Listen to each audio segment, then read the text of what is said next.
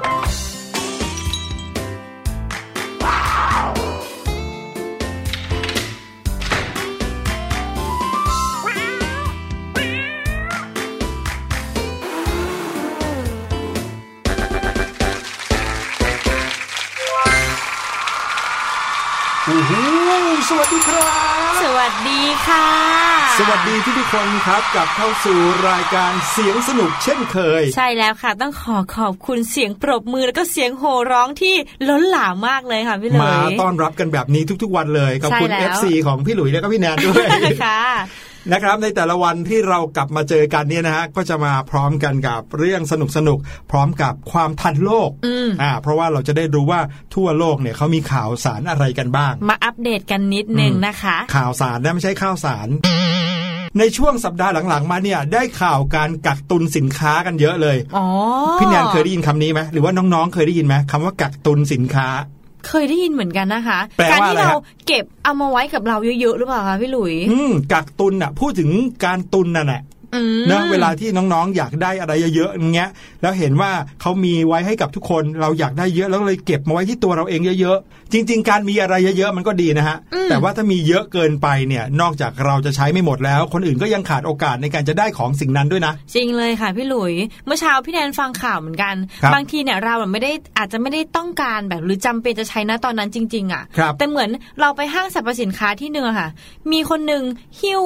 กระดาษชำระครับอะผมซื้อไปแบบยกแพ็คเลยอืมแล้วคนที่สองก็หิ้วไปอีกโอ้โหคนที่สามอ้าวเขาก็หิ้วไปอีก เป็นเราเราจะตกใจไหมคะพี่หลุเกิดยความกลัวขึ้นเรามาจะต้องไปมีเหมือนคนอื่นบ้างเออก็เลยไปซื้อนั่นน่ะอ้าสิวอย่างเงี้ย เราก็เลยไม่รู้ว่าจริง ๆ แล้วเนี่ยเราต้องใช้อะไรที่มันจำเป็นจริง ๆ ค่ะ ถูกต้องครับหลายๆ คนใช้วิธีการลิ สต์สิ่งของที่ต้องการจริงอืมๆนะครับ อย่างคุณแม่หลายบ้านเนี่ยนะครับ ใช้วิธีการจดซะก่อนนะคุณพ่อค่ะคุณแม่ก็จะจดกันว่า วันนี้เนี่ยจะออกไปซื้อของเข้าบ้าน เพื่อใช้ตลอดหนึ่งเดือนนี้อืมจะซื้ออะไรบ้าง บางคนก็บอกว่าทิชชู่หนึ่งแพ็คมีน้ำยาทำความสะอาด น้ำยาล้างจานอืมผงซักฟอกอะไรเงี้ยค่ะคุณพ่อคุณแม่ก็มักจะชวนเราไปที่ซูเปอร์มาร์เก็ตเนาะ หรือว่าตลาดอย่างเงี้ยเพื่อไปซื้อของเข้าบ้านใช่แต่ว่าพอมีเหตุ พอมีภาวะว่าโอ้โห ต้องอยู่บ้านหลาย ๆ วันอืมจากการเอ่อหลบเชื้อไวรัสโควิด -19 ค่ะก็เลยทำให้กลัวว่าจะมีของไม่พออยู่ในบ้านอืมกักตุนสินค้ากักตุนของกินของใช้กันเยอะแยะเต็มไปหมดเลยนะครับ ต้องบอกเลยว่าพี่หลุยไม่รู้หรอกนะครับว่าของจะขาดหรือเปล่าอืมหรือว่าในอนาคตเนี่ยคนที่ติดเชื้อโควิด จะเยอะมากๆ จนกระทั่งทำให้ต้องอยู่บ้านกันทุกคนเลยหรือเปล่าเนี่ยโอ้นั่นน่ะสิแต่ว่าคะที่แน่ๆนะครับวันนี้เราเสียเงินไปจากการซื้อของเพื่อกักตุนของเยอะๆเนี่ยมากเกินความจำเป็นกันไปแล้วแหละ จริงค่ะพี่หลุยคะอย่างน้อยๆเราเนี่ยอาจจะกักตุนได้ในปริมาณที่พอเหมาะแค่นั้นครับแค่นั้นพอค่ะ ไม่ต้องเกินความจำเป็นแหละเนาะ อืมหลายบ้านก็บอกว่าถ้าเกิดว่ามีเหลือเอาไว้น่าจะดีกว่าขาดอืมใช่ไหมครับ แต่ก็ถึงเวลาแล้ว เราก็อาจจะต้องมาดูว่าสิ่งที่มีอยู่นั้นเกินความจำเป็นจริงหรือเปล่าใช่อ่าเพราะว่าค่ะบางครั้งถ้าเกินความจำเป็นมากไปเนี่ยนะฮะคนอื่นก็อาจจะขาดสิ่งนั้นแทนอืมอืมหลายบ้านบอกว่าโอ้โห ก็มีตังค์ซื้อก็ซื้อไปเยอะแยะ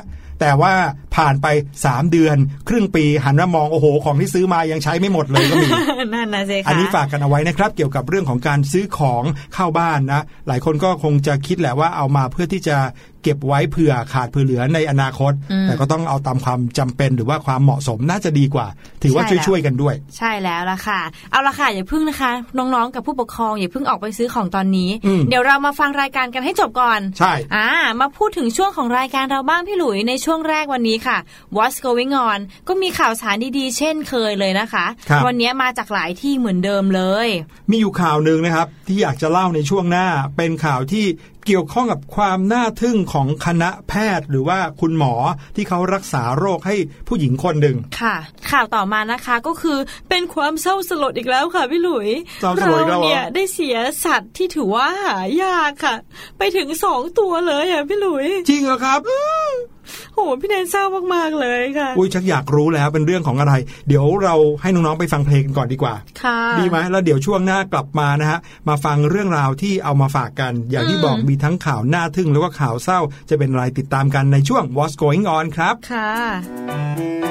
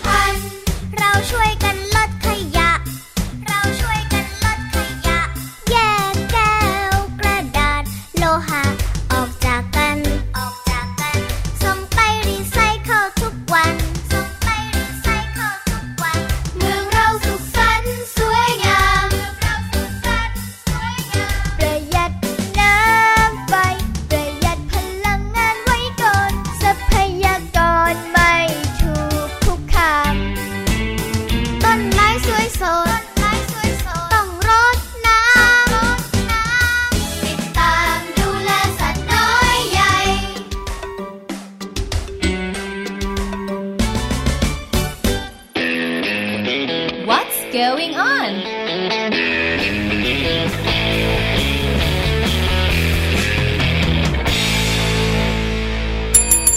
มาแล้ว What's going on นะครับ ช่วงแรกของรายการเสียงสนุกในวันนี้ครับ ใช่แล้วล่ะค่ะ ข่าวแรกเดี๋ยวไปฟังข่าวของพี่หลุยก่อนที่น่าทึ่ง เก็บข่าวที่เศร้าสลดของพี่แนนไว้นะคะ พี่หลุย จริงเหรอเอออ่าอ่าโอเค ได้ข่าวนี้นะครับเป็นข่าวที่พี่หลุยได้เกริ่นเอาไว้เลยเมื่อกี้อืมว่าน่าทึ่งมากๆ ทั้งฝีมือของคณะแพทย์ หรือว่าคุณหมอที่รักษาโรค น่าทึ่งเกี่ยวกับร่างกายของมนุษย์อืมอ่าเรื่องของเรื่องนะครับก็คือว่าเมื่อประมาณสักปี 2017 ที่ผ่านมานะครับ เป็นข่าวที่น่าสลดที่มีผู้หญิงอินเดียคนหนึ่งนะครับ มีชื่อว่าเชย่าผู้หญิงคนนี้นะครับ ปัจจุบันอายุเท่าไหร่แล้วอะ 21 ปีได้ไหมเพราะว่าปี 2017 เนี่ยเขาอายุ 17อ่าใช่ปีนี้ค่ะพี่หลุย2020 ก็อายุ 20 เนาะอืมเขาก็ประสบอุบัติเหตุครับ ทางรถยนต์จนกระทั่งต้องเสียแขนทั้งสองข้างไปเลย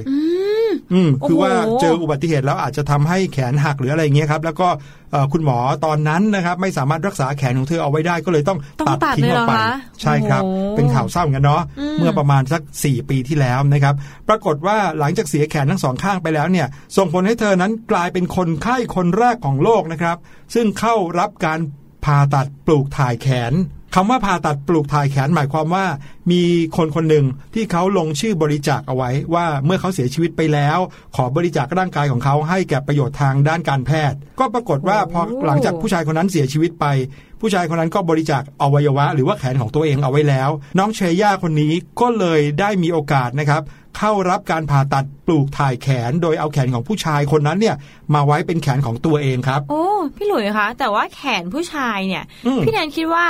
ลักษณะเนี่ยภายนอกเนี่ย มันน่าจะเข้ากับผู้หญิงได้ยากหรือมันไม่เหมือนกันไหมคะแน่พี่หลุยแน่นอนเลยนะครับ เพราะว่าผู้ชายก็มีแขนมีอ่าร่างกายมีนิ้วที่กำยำใช่ไหมอ่าแต่ในขณะเดียวกันผู้หญิงก็จะมีแขนที่เรียวใช่หรืว่านิ้วค่ะมืออะไรเงี้ยก็จะเรียวกว่าแขนก็จะสั้นกว่า แต่ว่าครั้งนั้นด้วยความจำเป็นนะฮะก็มีการปลูกถ่ายแขนของผู้ชายคนหนึ่งมาให้กับเทรย่าคนนี้ การปลูกถ่ายที่เกิดขึ้นตอนนั้นนะครับใช้เวลาประมาณถึง 13 ชั่วโมง แล้วก็มีทีมงานคณะแพทย์ถึง 20 คนโอ้โหสุดยอดค่ะ แต่ผลของมันนะฮะออกมาดีอย่างไม่น่าเชื่อครับ เพราะว่าร่างกายของเชย่าเนี่ยเข้ากับแขนที่ได้มาเป็นอย่างดี คือถึงแม้ว่าแขนกับตัวคนจะดูแตกต่างกันนะครับ แต่ก็ยังสามารถทำงานร่วมกันได้ ฟื้นฟูได้นะครับแขนนิ้วต่างๆ สามารถขยับได้ และเชื่อไหมครับว่า 3 ปีหลังจากนั้นพอมาถึงวันนี้นะครับค่ะเธอก็สามารถกลับมาเขียนหนังสือด้วยลายมือของตัวเองโดยสมบูรณ์ได้แล้วอีกโหด้วย โดยใช้แขนใหม่เนี่ยใช่ไหมใช่ครับทั้งสองข้างก็ใช้งานได้ดีเลย แล้วเธอก็ยังถนัดแขนข้างเดิมเหมือนเดิมนะครับค่ะนิ้วมือและแขนที่ได้รับการปลูกถ่ายมาเนี่ยก็สามารถกลับมาใช้งานได้ เขียนหนังสือได้ออกมาเป็นลายมือของเธอเองเดิมด้วยซ้ำไปนะครับ แต่ว่าลายมือของเธอที่เขียนออกมาแล้วเหมือนเดิมเนี่ย กลับไม่ใช่สิ่งเดียวที่ น่าทึ่งอุ้ยนะครับ แต่สิ่งที่น่าทึ่งจากการปรับตัวของร่างกายนะครับ เป็นสิ่งที่แม้แต่คุณหมอเองก็ยังอดทึ่งด้วยไม่ได้ ก็คือสีผิวของแขนนั้นสองแขนนะครับ ที่เคยสีแตกต่างกัน เพราะแขนผู้ชายก็จะผิวคล้ำกว่าหน่อยค่ะนะครับกลับค่อยๆ เปลี่ยนไปจนกลายเป็นสีผิวเดียวกันกับร่างกายของเธอ อุ้ยพี่หลุย เป็นไปได้จริงเหรอเนี่ยคะ ไม่เท่าไหร่นะครับ แขนแล้วก็นิ้วมือของผู้ชายที่ดูกำยำตั้งแต่แรกโหเป็นน้องๆลองนึกภาพผู้ชายที่นิ้วมือแบบแข็งๆเนาะค่ะแล้วเป็นผู้ชายที่มือใหญ่ด้วยอะไรเงี้ยนะครับกลับค่อยๆ เปลี่ยนไปเรื่อยๆครับนิ้วค่อย ๆ เรียวเล็ก นะครับเรียวเล็กแล้วก็ยาวมากขึ้น คือหมายถึงว่าดูเป็นมือของผู้หญิงมากขึ้น ถ้าเอามาทาเล็บแล้วก็ดูแล้วไม่รู้เลยว่าเคยเป็นมือผู้ชายมาก่โอ้อนโหพี่หลุยนี่พี่แนนไม่อยากจะเชื่อเลยนะคะอืมเอ๊ะแล้วมันเกิดขึ้นได้ยังไงล่ะคะเนี่ย นั่นนะสิครับ เรื่องนี้เป็นเรื่องที่แม้แต่แพทย์เองนะฮะก็ยังงงเลยโอ้มาถามของ เชย่าเขาก่อนนะครับ เชย่าก็บอกว่าฉันก็ไม่รู้ว่าการเปลี่ยนแปลงเนี่ยมันเกิดขึ้นได้ยังไง แต่ว่าตอนนี้เนี่ยแขนทั้งสองของฉันเนี่ยรู้สึกเหมือนเป็นของฉันเองเลย เหมือนมือก็เป็นของฉันเอง หลังจากที่ปลูกถ่ายมาไม่นาน แขนทั้งสองข้างเนี่ยมีสีผิวที่แตกต่างกันมากเลย เพราะว่ามือเนี่ยสีผิวเข้มปีเลยนะครับ แต่ว่าตัวของเธอนั้นก็เป็นสีนวลๆสีแบบสีน้ำผึ้งอะไรอย่างเงี้ยอืมแต่ตอนนั้นนะเธอก็ไม่ได้สนใจมากนัก ขอแค่มีแขนกลับมาเหมือนเดิมเนี่ยเธอก็ดีใจมากแล้วโอ้จริงเออค่ะแต่ที่เซอร์ไพรส์ก็คือทุกวันนี้นะครับแขนทั้งสองข้างกลับมีสีที่เหมือนกันกับสีผิวของตัวเธออยังไม่พอนะครับ นิ้วมือเนี่ยก็เรียวแขนก็เรียวไปมากขึ้น เหมือนกันกับเป็นแขนของเธอเองเลยด้วยซ้ำสุดยอดเลยอ่าค่ะ ทีนี้จากที่พี่แนนถามเมื่อกี้ว่าเกิดขึ้นได้ยังไงใช่ไหมเขาก็สอบถามเรื่องนี้ไปยังผู้เชี่ยวชาญนะฮะค่ะพวกเขาก็บอกว่าไม่น่าเชื่อเหมือนกัน เรื่องนี้เป็นเรื่องที่ไม่เคยเจอมาก่อน แต่ มันก็อาจจะไม่ใช่ครั้งแรกที่เรื่องแบบนี้เกิดขึ้นนะครับค่ะเพราะว่าในอดีตนั้นนะครับทางการแพทย์เคยมีบันทึกเอาไว้ว่า มีทหารของอัฟกานิสถานนะครับที่ได้รับการปลูกถ่ายแขนมาก็มีร่องรอยของการเปลี่ยนแปลงของสีผิวที่แขนเนี่ยเหมือนกัน อ๋อ ก็คือเริ่มเปลี่ยนสีเข้ากับร่างกายของผู้ได้ เอามาเชื่อมต่อกันใช่ไหมคะใช่แล้วครับ เพียงแต่ว่าตอนนั้นเนี่ยในเคสนั้นเอ่อทหารผู้นั้นก็เสียชีวิตไปซะก่อนอ่านนะครับแขนนั้นก็เลยเหมือนไปกับตัวด้วยก็เลย ไม่รู้แล้วก็ไม่ได้มีการยืนยันทางกายภาพเนี่ยที่เห็นชัดเจนเหมือนอย่างน้องเชย่าคนนี้ค่ะนะครับเขาก็ตั้งข้อสันนิษฐานกันนะฮะว่าที่เป็นอย่างนี้ยก็เป็นเพราะว่าน่าจะเป็นเพราะเมื่อแขนกับร่างกายใหม่เริ่มปรับตัวเข้าหากัน ช่องน้ำเหลืองระหว่างมือของผู้บริจาคและร่างกายของผู้รับบริจาคเนี่ยก็จะเปิดขึ้น แล้วก็เชื่อมต่อกันภายในอุ้ยเหมือนอ่าเป็นแบบว่าโรบอทเลยอะเอออะไรอย่างนี้นะครับอย่างสมบูรณ์แบบมากขึ้น ก็ส่งผลให้เซลล์เมลานิน หรือว่าเซลล์สีผิวค่ะนะครับมีการแลกเปลี่ยนกันด้วยอืมเชื่อมโยงกันมากขึ้นด้วย แล้วก็กลายมาเป็นอันหนึ่งอันเดียวกัน โอ้โหนี่นี่เหมือนเป็นสิ่งมหัศจรรย์ของร่างกายมนุษย์อะพี่หลุย ใช่แล้วครับโอ้โหอย่างที่บอกนะว่าไม่ใช่อยู่ดีๆ ก็เปลี่ยนปุ๊บเลยนะ แต่ค่อยๆ เปลี่ยนไปทีละนิดค่ะตอนนี้ผ่านไป 3 ปีเขาก็เห็นได้ชัดแล้วว่า มือและแขนของน้องเชย่าเนี่ยก็เปลี่ยนไปนะครับ จนกลายเป็นเหมือนกับเป็นของเธอเองแล้ว โอ้โหนี่ถือว่าเป็นเรื่องสุดยดลยค่ะน่าทึ่งนะของวงการแพทย์ซึ่งบอกเลยว่าน้องๆ ชาวเสียงสนุกเนี่ย ตอนนี้ฟังอยู่อาจจะทึ่งเหมือนพี่หลุย แต่ในอนาคตเนี่ยน้องๆ เองอาจจะเป็นคนที่ เป็นผู้เปลี่ยนแปลงเรื่องราวในวงการแพทย์แบบนี้ด้วยตัวเองเลยก็ได้นะอืมต้องปรบมืออมให้กับทั้งคุณหมอแล้วก็ร่างกายของน้องเชย่าด้วยนะ ถูกต้องเลยครับโอ้โหสุดยอดเลยค่ะพี่หลุยเอาแหละเมื่อกี้เราเราทึ่งไปแล้ว ทีนี้พี่แนนอยากจะมาเล่าข่าวที่ที่พูดถึงก็ เศร้าเลยอะค่ะ อย่างนั้นเหรอครับ ใช่แล้วค่ะยัข่าวงไงครับ ข่าวนี้นะคะ เป็นข่าวการสูญเสียเจ้ายีราฟค่ะ แต่ว่าไม่ใช่ยีราฟธรรมดาด้วย เดี๋ยวนะ ในบ้านเราเนี่ยก็เคยมีการสูญเสียแบบนี้นะพี่หลุยเนี่ยเคยได้ยินข่าวแล้วก็เคยเอามาเล่าในรายการนี้ด้วยนะใช่ค่ะว่ามียีราฟเนี่ยที่หลุดออกมาจากกรงเสร็จแล้วเขาก็วิ่งหนีจนกระทั่งเขาต้องเสียชีวิตคือตายลงไปในบ่อเลย ตกบ่อน้ำแล้วตายไปใช่ค่ะพี่หลุย อันนี้นี่เหมือนกันไหม อันนั้นน่ะเหมือนจะเป็นอุบัติเหตุ แต่ว่าอันเนี้ยค่อนข้างจะถือว่าโหดร้ายนิดนึงนะคะครับเป็นยีราฟไม่ธรรมดาด้วย เป็นยีราฟสีขาวค่ะพี่หลุยอืมที่ถูกนักล่าสัตว์ฆ่าในเขตรักษาพันธุ์สัตว์ป่าเคนยาค่ะ อืม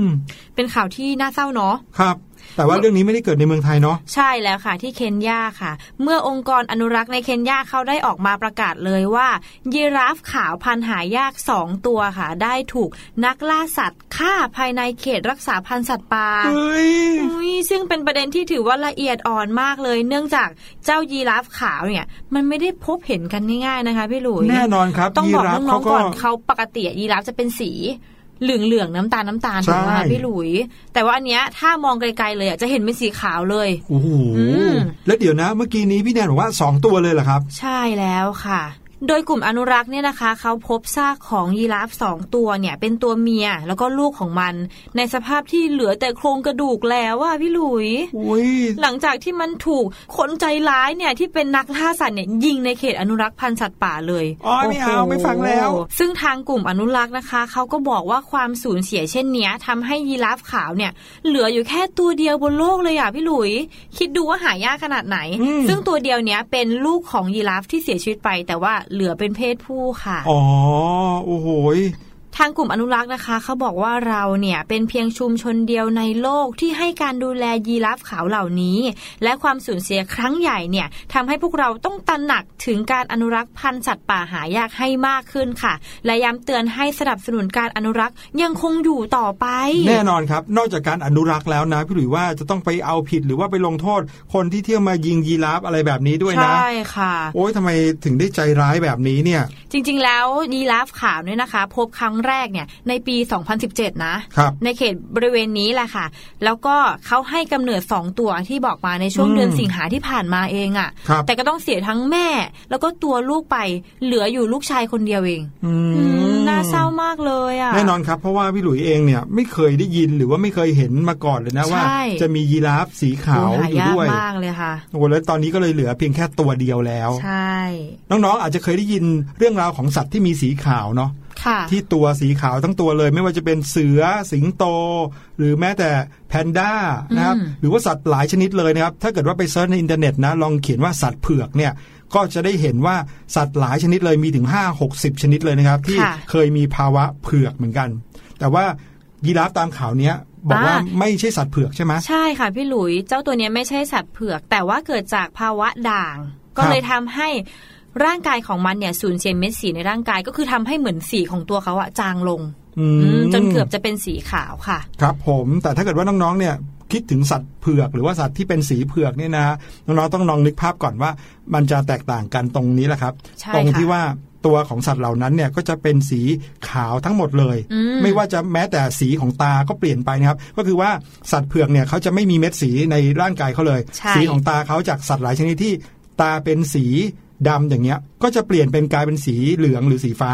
อย่างเช่นคนก็มีนะคะ ภาวะเผือก ใช่ ตัวก็จะเป็นสีขาวหมดเลย แม้กระทั่งดวงตาค่ะพี่หลุยแต่ว่าไม่ได้เป็นสีขาวค่ะ จะเป็นอืมสีแดงหรือแท็บทิมค่ะ เพราะว่าพอมันไม่มีเม็ดสีอะดวงตามันสะท้อนผ่านเส้นเลือดออกมาอืมก็เลยเป็นสีออกแดงๆแต่ว่าเจ้ายีราฟขาวสองตัวเนี้ยที่ไม่ใช่สัตว์ เผือกนะคะพี่หลุย เพราะว่าตาของเขาเนี่ยยังเป็นสีดำอยู่อื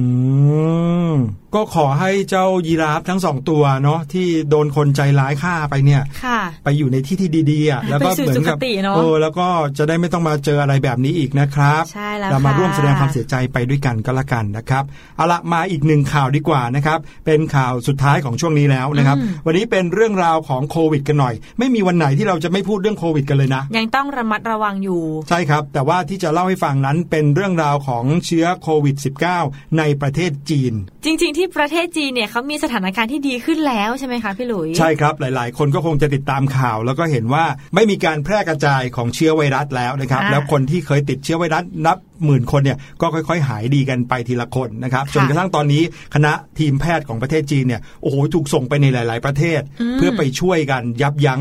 โรคเจ้าปอดอักเสบหรือว่าโควิด -19 นี้ในหลาย ๆ ประเทศแล้วนะครับค่ะแต่ว่าที่จะเล่าให้ฟังเนี่ยคือเรื่องราวเรียกว่าควันหลงก็แล้วกันอืมควันหลงหมายความว่าอะไรที่พอฝุ่นตลบแล้วเนี่ยเกิดอะไรขึ้นตามมานะครับอ่าก็คือตอนนี้หลังจากที่ทุก ๆ อย่างค่อย ๆ คลี่คลายลงแล้วนะครับค่ะประชาชนในประเทศจีนก็เริ่มที่จะกลับมาใช้ชีวิตเหมือนเดิมอืมเคยทำอะไรก็ทำเหมือนเดิม แต่ไม่ได้เหมือนเดิมสัทีเดียวนะครับ เพราะว่าจากสิ่งที่เคยทำมาแล้วใกล้ชิดกันและเกิดการแพร่กระจายของเชื้อหรือว่าติดกันได้เนี่ยเขาก็พยายามจะหลีกเลี่ยงไม่ให้เกิดขึ้นอีกค่ะยกตัวอย่างในข่าวนี้นะครับก็คือที่ร้านตัดผมแห่งหนึ่งนะครับ ซึ่งมีวิธีการในการหลีกเลี่ยง หรือว่าป้องกันเชื้อโควิด -19 กันอย่างแบบเคร่งครัดเลยจริง ๆ นะครับจะเรียกว่าเคร่งครัดหรือว่าหวาดระแวงเกินไปก็ยังบอกไม่ถูกเหมือนกันนะครับ เพราะว่าปกติแล้วถ้าเกิดว่าพี่แนนหรือน้องๆ เข้าไปในร้านตัดผม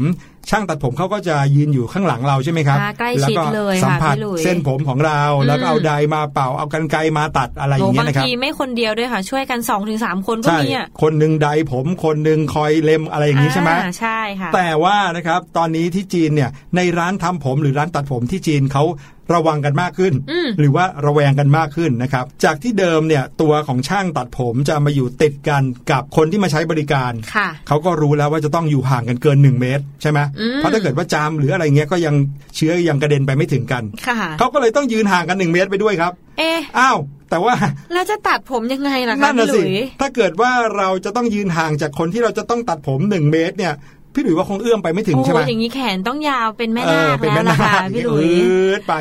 แน่นอนครับเขาก็ต้องมีวิธีหน่อยนะครับ นอกจากที่ช่างตัดผมจะใส่แมสปิดหน้าอย่างเคร่งครัดแล้วนะฮะค่ะเขายังมี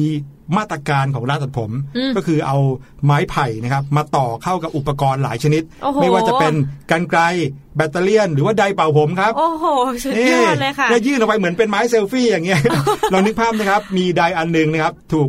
มัดด้ามเข้าไว้กับไม้ไผ่ยาว เสร็จแล้วนะครับเขาก็จะเปิดไดร์เสร็จแล้วก็ยื่นไม้ไผ่ยาวๆเนี่ยไปที่หัวของคนไข้เอ้ยไม่ใช่คนไข้คนที่มาใช้บริการ เสร็จแล้วก็อีกอันหนึ่งก็จะเป็นหวีนะครับ อันใหญ่ๆ ติดกับไม้ไผ่เหมือนกัน แล้วก็ยื่นไปเนี่ยเล็มไปเล็มเอ้ยไม่ใช่ไปไปหวีผมอีกอ่าข้างหนึงก็เอาไดร์กดไว้แบบเนี้ยโอ้โหพี่หลุยแต่เดี๋ยวก่อนนะคะ ถ้าเป็นพี่แนนไปอ่าเรียกว่าอะไรอะ ไปทำผมรัไปรับบริการจากร้านเนี้ย คงจะแบบ อืมจะจะไว้ใจจะเชื่อใจจะแม่นดีไหมเนี่ยอะไรอย่างนี้ใช่ไหมผมของดิฉันจะออกมาเป็นทรงอะไรคะเนี่ยนั่นน่ะสิเขาก็อ้างว่าเนี่ยเป็นไปตามเหตุผลของความปลอดภัยในการเฝ้าระวังไวรัสนะครับค่ะเพราะถ้าเกิดว่าสัมผัสกันโดยตรงก็อาจจะทำให้เกิดการแพร่เชื้อใส่กันได้อืมอ่าแต่พี่หลุยมีวิธีที่ง่ายกว่านั้นนะยังไงคะก็งดเข้าร้านตัดผมสักพักหนึ่งไหมสองสามเดือนงดได้ไหมถ้าผู้หญิงอะพี่แนนคิดว่าได้นะคะอืม แต่แต่ว่าผู้ชายอะน้องผู้ชายเขาผมอาจยาจะวรุงเร็รัวงหน่อยมากใช่ไหมนะอย่างยิ่งน้องผู้ชายที่เป็นเด็กนักเรียนนะคะบางอืมโรงเรียนเนี่ยเขาก็จะให้ต้องตัดผมตัดจนนักเรียน ใช่ค่ะ แล้วตัดบ่อยมาก พี่แนนเห็นเพื่อนพี่แนนตัดบ่อยมากก็เลยโอ้อย่างนั้นไม่น่าจะได้นะคะพี่หลุยแต่ถ้าเกิดว่าพี่หลุยจะต้องไปเจอร้านตัดผมที่ใช้ไม้เซลฟี่ตัดผมให้อย่างนี้นะหรือว่าอาจจะต้องกลับไปขอคุณครูขอไว้ผมยาวสักสองสาเดือนน่าจะดีกว่านะครับจริงค่ะนี่ก็คือเรื่องที่เอามาฝากกันในช่วง What's Going On วันนี้ครับเดี๋ยวไปพักกันสักครู่ช่วงหน้ากลับมารู้หรือไม่กับพี่ลูกเจี๊ยบกันดีกว่าใช่แล้วอ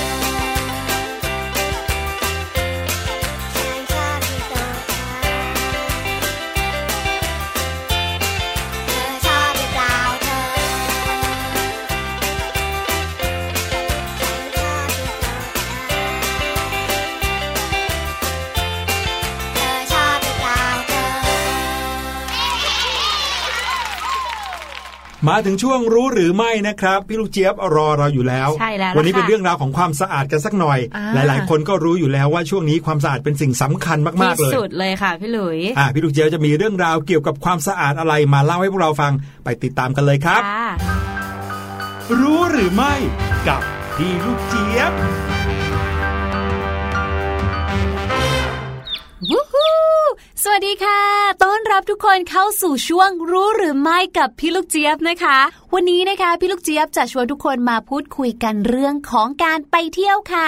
เวลาที่เราเนี่ยนะคะไปเที่ยวต่างจังหวัดก็จะมีการแพ็คกระเป๋าจัดของต่างๆ มากมายเลย ไม่ว่าจะเป็นนะคะสบู่แชมพูครีมล้างหน้าต่างๆ ต้องพกไปเนี่ยนะคะ เยอะแยะมากมายเลยเนาะสบู่ขวดหนึ่งแชมพูขวดหนึ่งนะคะ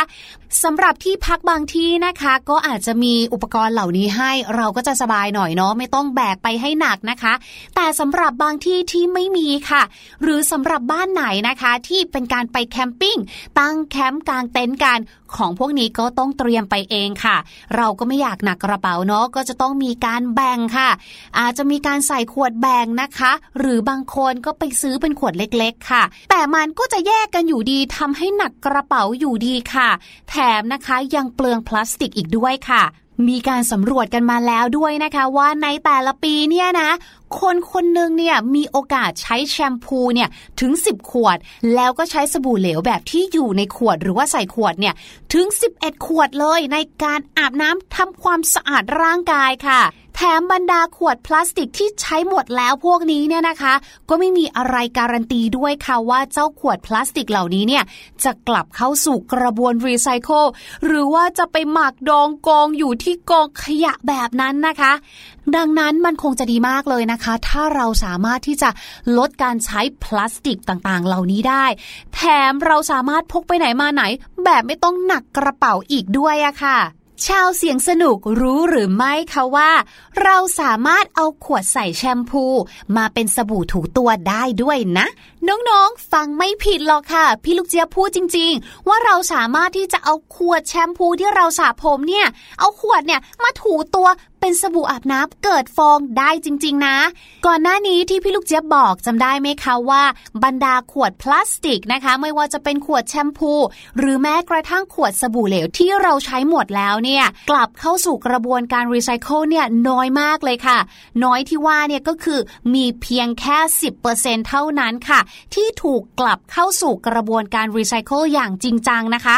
ส่วนที่เหลือค่ะก็กลายเป็นขยะที่ถูกฝังกลบอยู่ตามกองขยะต่างๆ หรือแย่กว่านั้นนะคะ อาจจะถูกทิ้งลงไปในท้องทะเล หรือรอให้ผ่านไปหลายร้อยปี กว่าที่มันจะเสื่อมสภาพ และเมื่อเสื่อมสภาพมันกลายเป็นพลาสติกเศษชิ้นเล็ก ๆ ก็กลายเป็นขยะพลาสติกในท้องวานเต่าทะเลหรือสัตว์ทะเลอื่นๆ แบบที่เราเห็นในข่าวกันนั่นแหละค่ะ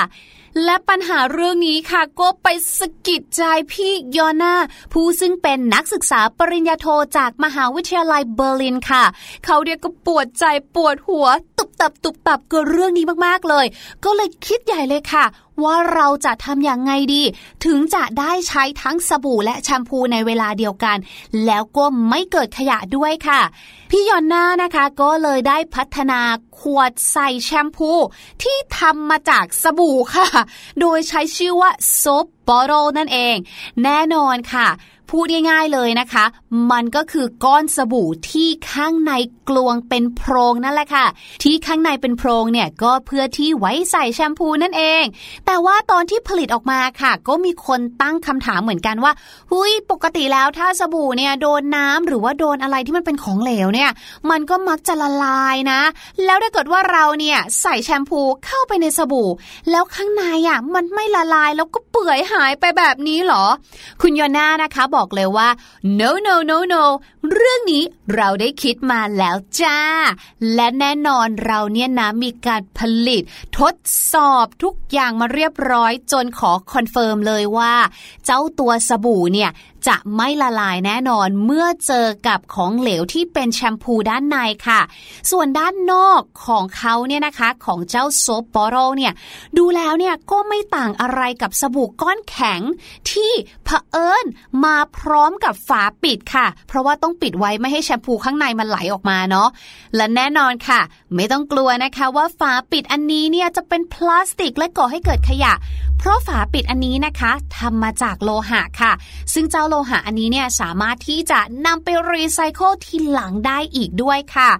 ส่วนใครนะคะที่บอกว่าหุยสบู่ก้อนนะนะ เราอะไม่ชอบใช้เลย เพราะปกติแล้วสบู่ก้อนเนี่ยมันชอบลื่นหลุดมือถลายไปเรื่อยเลย ไม่ต้องกลัวค่ะ พี่ยอนนาเนี่ยคิดเรื่องนี้มาแล้วเหมือนกันค่ะ พี่ยอนนาเนี่ยได้มีการทำเชือกค่ะ ติดไว้กับสบู่นะคะ เพื่อให้เอามาห้อยมือ หรือว่าถ้าเราไปเอ่ออาบน้ำในป่าไปกางเต็นท์ที่ไหนนะคะ ก็สามารถแขวนเอาไว้ได้เหมือนกันค่ะพี่ยอนนายังบอกอีกด้วยนะคะว่า ถ้าสมมุติว่าเราใช้ใช้ไปเนี่ยนะ แล้วเจ้าแชมพูข้างในเนี่ยมันเกิดหมดก่อนนะ ไม่เห็นมีอะไรยากเลย เราก็สามารถที่จะเอาแชมพูที่เรามีที่บ้านเนี่ย เติมลงไปได้จ้ะเติมลงไปในสบู่อันนี้เลยนะ ปิดฝาให้เรียบร้อย แล้วก็เอาพกพาใช้เดินทางไปในที่ต่างๆได้ อย่างง่ายดายแค่นี้นะคะ เราเนี่ยเมื่อใช้สบู่หมดแล้วอะไรหมดแล้วเนี่ยก็จะไม่เหลือพลาสติกอะไร เป็นขยะต่อโลกของเราใบนี้อย่างแน่นอน oh my god ฟังแล้วฟินเวอร์อยากจะปรบมือดิงดิงดิงดิงให้เลยค่ะ เพราะว่าเป็นไอเดียที่พี่ลูกเจี๊ยบบอกเลยนะว่า นี่คือการคิดแล้วจบจริง ๆ คือ คิดข้อที่หนึ่งนะคะ คิดเพื่อผู้ใช้งาน ให้ใช้ได้ง่าย ไม่เกิดปัญหาต่อเขา เพราะพี่ลูกเจี๊ยบรู้สึกว่าบรรดาของพวกนี้เนี่ยนะคะ หลาย ๆ คนเนี่ยอยากจะเป็นคนที่มีส่วนช่วยเหลือในการรักโลกของเรา หรือว่าทำให้โลกของเราดีขึ้น แต่บางทีค่ะของที่ผลิตออกมาเนี่ยข้อที่หนึ่งราคาสูงเกินไป จนเขารู้สึกว่าเอื้อมไม่ถึงช่วยไม่ไหว กับแบบที่สองค่ะ บางทีใช้ยากไม่ได้สะดวกต่อการใช้งานทำให้เขาเนี่ยหมดกำลังใจบางทีเนาะก็ท้อแท้ ก็เลยเลิกกลางคันค่ะ เลิกใช้เลิกทำไป แต่ว่าอันนี้เนี่ยถือว่าคิดจบเพื่อผู้บริโภคจริงๆเนาะไม่ว่าจะเป็นว่าเออมันจะหกง่ายไหมก็ไม่หกนะคะ สามารถที่จะใช้เติมแชมพูหลังจากนั้นไปได้ด้วยนะคะ รวมไปถึงค่ะถ้าเกิดว่าเราเนี่ยกลัวว่ามันจะลื่นหลุดอะมีที่แขวนนะ อะไรแบบนี้ไม่ยากเลยจริง ๆ ค่ะ เศษผ้าที่เป็นแขวนที่เหลือหรือแม้กระทั่งโลหะที่เหลือเนี่ยก็สามารถทิ้งได้ตามถังขยะรีไซเคิลข้างทางที่มีได้ทั่วไปเลยนะคะ เรียกได้ว่าไอเดียหรือความคิดสร้างสารรค์ของมนุษย์เราเนี่ยมันไม่มีที่สิ้นสุดจริง ๆ ค่ะ อยากจะรู้จังเลยค่ะว่าน้องๆชาวเสียงสนุกของเราเนี่ยมีไอเดียอะไรนะคะ หรือว่ามีทริคอะไรที่ใช้ในชีวิตประจำวันอยู่บ้าง ที่ช่วยลดขยะบนโลกของเรานะคะ ถ้ามีอย่าลืมเขียนมาแบ่งปันกันนะคะ ทางหน้า Facebook Fanpage ของไทย PBS นั่นเองค่ะ ส่วนวันนี้หมดเวลาของพี่ลูกเจี๊ยบแล้ว ขอบคุณข้อมูลดีๆ จากแบรนด์บัฟเฟ่ด้วยนะคะ พี่ลูกเจี๊ยบขอลาไปก่อนแล้ว สวัสดีค่ะ รู้หรือไม่กับพี่ลูกเจี๊ยบไอเดียนี้สุดยอดไปเลย สุดยอดค่ะพี่หลุยถือว่าเป็นไอเดียการลดขยะที่ถือว่าเจ๋งมากเลย ลดขยะด้วยนะ ใช่เออทำให้พี่หลุยนึกถึงตอนที่ไปแวะตามปั๊ม นะครับมีเวลาขับรถไปไกลๆเนี่ยเขาก็จะมีปั๊มน้ำมันใช่ไหมค่ะแล้วก็มีห้องน้ำในปั๊มเราก็แวะเพื่อเข้าห้องน้ำเข้าห้องน้ำเสร็จเราอยากที่จะล้างมืออมนะครับเขาก็จะมีเอ่อเหมือนกับเป็นขวดที่เอาไว้ใส่สบู่เหลวค่ะใช่ไหมครับ อยู่ในนั้นพี่หลุยส์ก็หันไปเพื่อที่จะกดสบู่เหลวลงมา ปรากฏว่าขวดสบู่เหลวนั้นน่ะไม่มีสบู่เหลวอยู่อ้าวแต่มีสบู่ก้อนอยู่ในนั้น แล้วก็ไม่มีน้ำอยู่ในนั้นด้วแต่ยพี่หลุยแล้วเราจะใช้ยังไงอะก็นั่นน่ะสิก็ยังสงสัยอยู่จนทุกวันนี้นะครับ ค่ะ ต้องขอบคุณข้อมูลดีๆจากพี่ลูกเจี๊ยบด้วยค่ะ ครับผมแล้วเดี๋ยวไปพักกันก่อนช่วงหน้ากลับมากับห้องเรียนสายชิว วันนี้พาน้องๆไปทะเลกันไปดูซิว่าใครเนี่ยโรยเกลือลงไปในทะเลค่ะ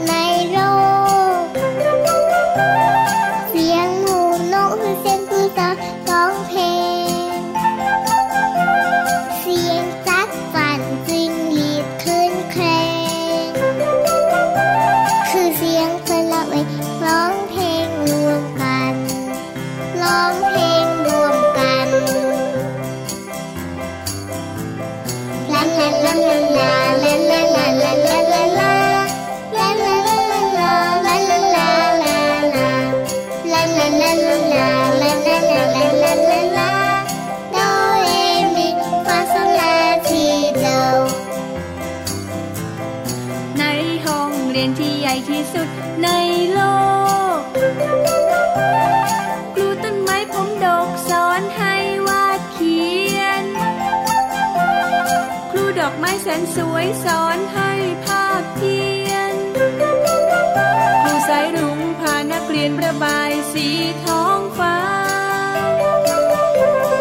ในห้องเรียนที่ใหญ่ที่สุดในโลก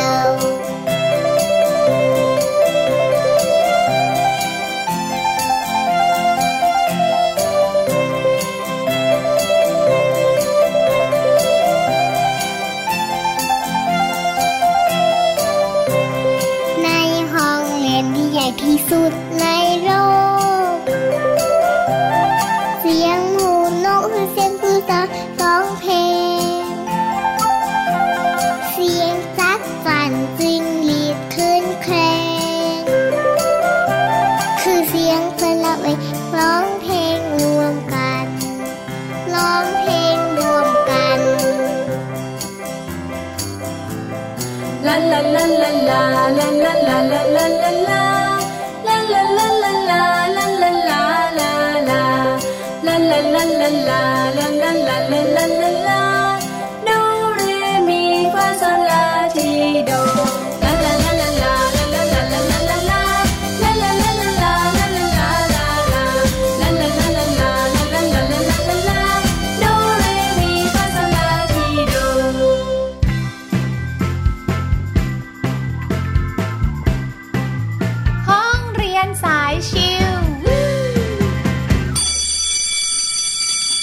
มาแล้วมาแล้ว ห้องเรียนสายชิววันนี้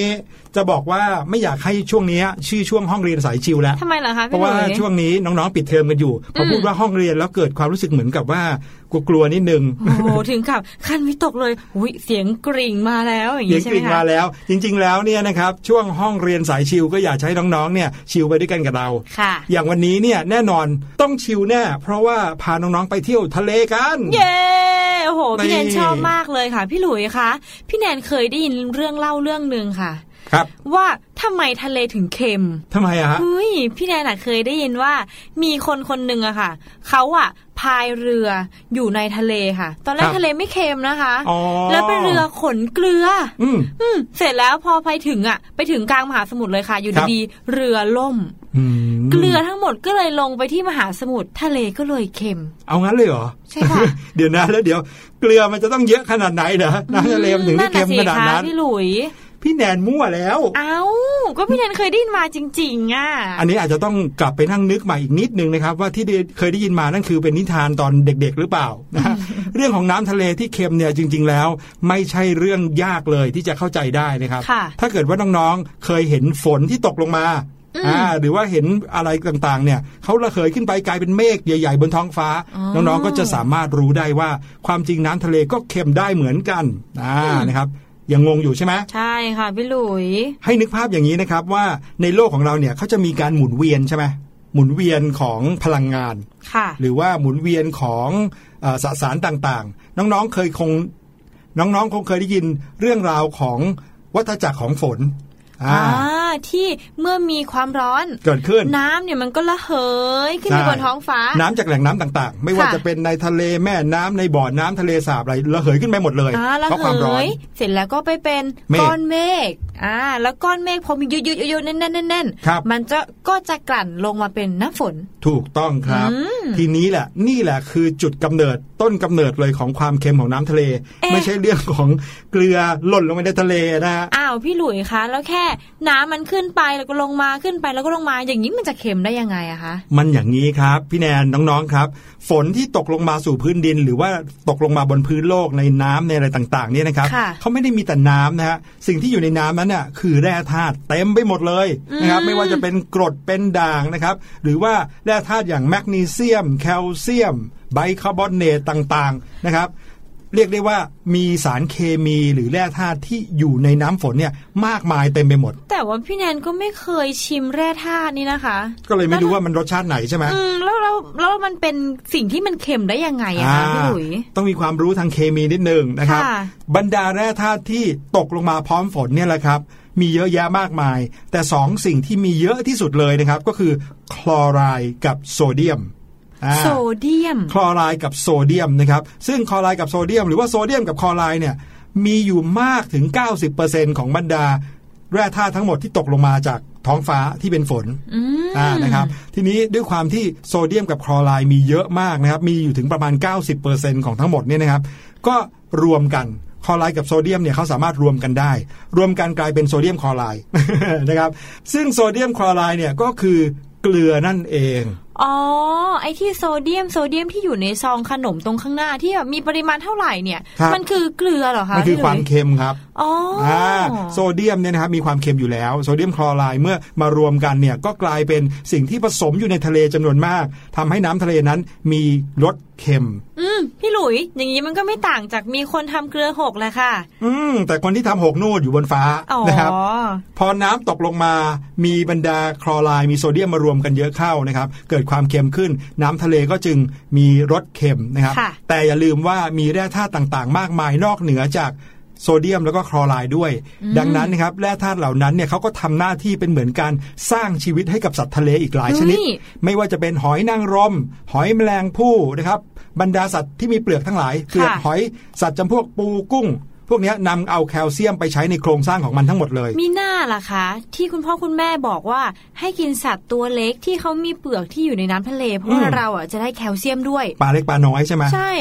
โอ้โห อย่างนี้นี่เองอะ ถูกต้องครับ แล้วก็แม้แต่ปะการังนะครับ ก็ยังมีแคลเซียม มีโซเดียมมีคลอไรด์เป็นส่วนประกอบเลยอืมนะครับพูดง่าย ๆ ก็คือ ความเค็มของน้ำทะเลเนี่ยไม่ใช่อยู่ดีๆเค็มตามใจชอบนะครับ แต่นอกจากเขามีรสเค็มแล้วเนี่ยเขายังให้ชีวิตแก่สัตว์ทะเล พืชทะเลทั้งหลายด้วย พี่หลุยส์คะแล้วถ้าพูดถึงความเค็มความเข้มข้นเนี่ยมันเค็มขนาดไหนเราเทียบกับน้ำปกติได้หรือเปล่าอื้อคะหือแน่นอนครับ พี่หลุยมีน้ำให้พี่แนนสองแก้วอืมแก้วหนึ่งน้ำจืดลองชิมครับอืมเป็นโอไงเคค่ะ สดชื่นมากเลยค่ะอ่าอีกแก้วหนึ่งเป็นน้ำทะเลครับ ลองชิมดูครับ อืมพี่หลุยส์แค่จะเอาริมฝีปากไปแตะเนี่ยก็ไม่ไหวแล้วค่ะ ก็ได้กลิ่นเค็มแล้วใช่ไหมอืมความเข้มข้นของน้ำทะเลนะครับคิดง่ายๆก็คือในน้ำทะเล 1,000 กรัมนะครับหรือว่าประมาณ 1 ขวดลิตรก็แล้วกันค่ะน้ำหนึ่งขวดลิตรเนี่ยจะมีเกลืออยู่ 35 กรัม โอ้โหนะครับแต่ว่าน้ำทะเลในแต่ละพื้นที่เนี่ยมีความเค็มไม่เท่ากันนะครับอืมเออบางทีอยู่ใกล้ฝั่งมีความเค็มน้อยกว่าไกลใจกลางทะเล ใจกลางทะเลอยู่ข้างบนผิวมีความเค็มน้อยกว่าข้างใต้ทะเลอะไรอย่างเงี้ยฮ้ทำไมล่ะแต่ละคพื้นที่พี่หลุยก็มีความเค็มที่ไม่เท่ากัน เนื่องจากว่าถ้าพื้นที่ไหนมีอุณหภูมิสูง น้ำในทะเลจะมีการระเหยได้เร็วกว่าอืมนะครับ แล้วก็เลยมีความเข้มข้นของเกลือในน้ำทะเลที่มากกว่าอ๋ออย่างนี้อ่านี่นี่เอง ที่ไหนที่อุณหภูมิต่ำนะครับ ความเค็มจะน้อยกว่า น้องๆเลยอาจจะสามารถเดาได้ว่าบริเวณขั้วโลกเนี่ยจะดูมีความเค็มของน้ำทะเลน้อยกว่าบริเวณเส้นศูนย์สูตรอย่างแถวประเทศไทยอืมถ้าเกิดว่าเราไปชิมน้ำทะเล แถวแถวๆชนบุรีค่ะกลับไปชิมน้ำทะเลแถวแถวๆขั้วโลกเหนือน้ำทะเลแถวแถวๆขั้วโลกเหนืออาจจะเค็มน้อยกว่าก็ได้ โอ้โห แต่ว่าไกลมากเลยนะคะ พี่แนนไม่รู้ว่าจะมีโอกาสไปได้หไปรือเปล่าชิมหรือเปล่านะคะ พี่หลุย ทีนี้พอเปรียบเทียบความเค็มของน้ำที่เราใช้อุปโภคบริโภค หรือที่เราใช้ดื่มกันทุกวันค่ะกัความเค็มของน้ำทะเล ถามว่าต่างกันมากขนาดไหนนะครับ พูดง่ายๆว่าต่างกันประมาณ 220 เท่า โอ้โหเออคล้ายๆกับอย่างนี้ครับ ถ้าในน้ำดื่มที่เราดื่มมีเกลือ 1 เม็ด แสดงว่าน้ำทะเลเนี่ยมีเกลืออยู่ 220 เม็ดโอ้พี่หลุยมันเยปอะระมาณมากนี้เลยนะคะ ใช่ครับก็เลยทำให้น้ำทะเลนั้นเค็มมากเลยนะครับและอย่างที่เล่าให้ฟังไปเมื่อกี้นี้ว่าอุณหภูมิที่ร้อนเนี่ยก็จะทำให้น้ำทะเลระเหยขึ้นไปได้ใช่และการค่ะระเหยของน้ำทะเลเนี่ยทำให้เราได้น้ำทะเลที่เค็มมากขึ้นเค็มมากขึ้นอืมสุดท้ายพอน้ำทะเลระเหยขึ้นไปหมด ก็กลายเป็นเกลือเม็ดโอ้ พี่เทนเคยได้ยินนาเกลือๆใช่แล้วครัเขาบใช้วิธีนี้ใช่ไหมคะวิธีการทำนาเกลือของชาวนาเกลือเนี่ยเขาก็ทำอืมแบบนี้เลยนะครับ คือกักเก็บน้ำทะเลให้เอามาไว้ในพื้นที่นาแปลงหนึ่งเล็กค่ะๆนะครับ ซึ่งก็มีความตื้นนิดนึง คืออมอย่าให้น้ำลึกมากนะครับ เพื่อคล้ายๆ กับว่าแผ่น้ำทะเลลงบนพื้นนั่นเองอืมนะครับแล้วพอน้ำทะเลเนี่ยถูกพระอาทิตย์ส่องแสงลงมาเจออุณหภูมิที่ร้อนๆ น้ำทะเลระเหยขึ้นไประเหยขึ้นไป ก็จะเหลือแต่เกลือบนพื้นนานั้นเอง โอ้โห สุดยอดเลยค่ะ ถือว่าเป็นความ genius ของเป็นมนุษย์ความอัจฉริยะของมนุษย์จริงๆอะพี่หลุย ใช่ครับ นั่นก็คือเรื่องราวที่น่าสนใจของน้ำทะเลนะครับ คราวหน้าหมายถึงในช่วงเวลาปิดเทอมนี้ ถ้าน้องๆ ได้ไปเที่ยวทะเลกับคุณพ่อคุณแม่ อย่าลืมเล่าเรื่องน้ำทะเลให้ท่านฟังด้วยนะครัโอ้โหบปรากฏน้องไปชิมเลยค่ะพี่หลุย วันนี้รายการเสียงสนุกแล้วก็พวกเราค่ะพี่แนนพี่หลุยเนี่ยต้องขอตัวลาไปแล้วค่ะพบครักันบใหม่ในวันพรุ่งนี้เนาะใช่แล้วใช่แล้วค่ะ สวัสดีค่ะ สวัสดีครับ สบัดจินตนาการ สนุกกับเสียง เสริมสร้างความรู้ในรายการ เสียงสนุก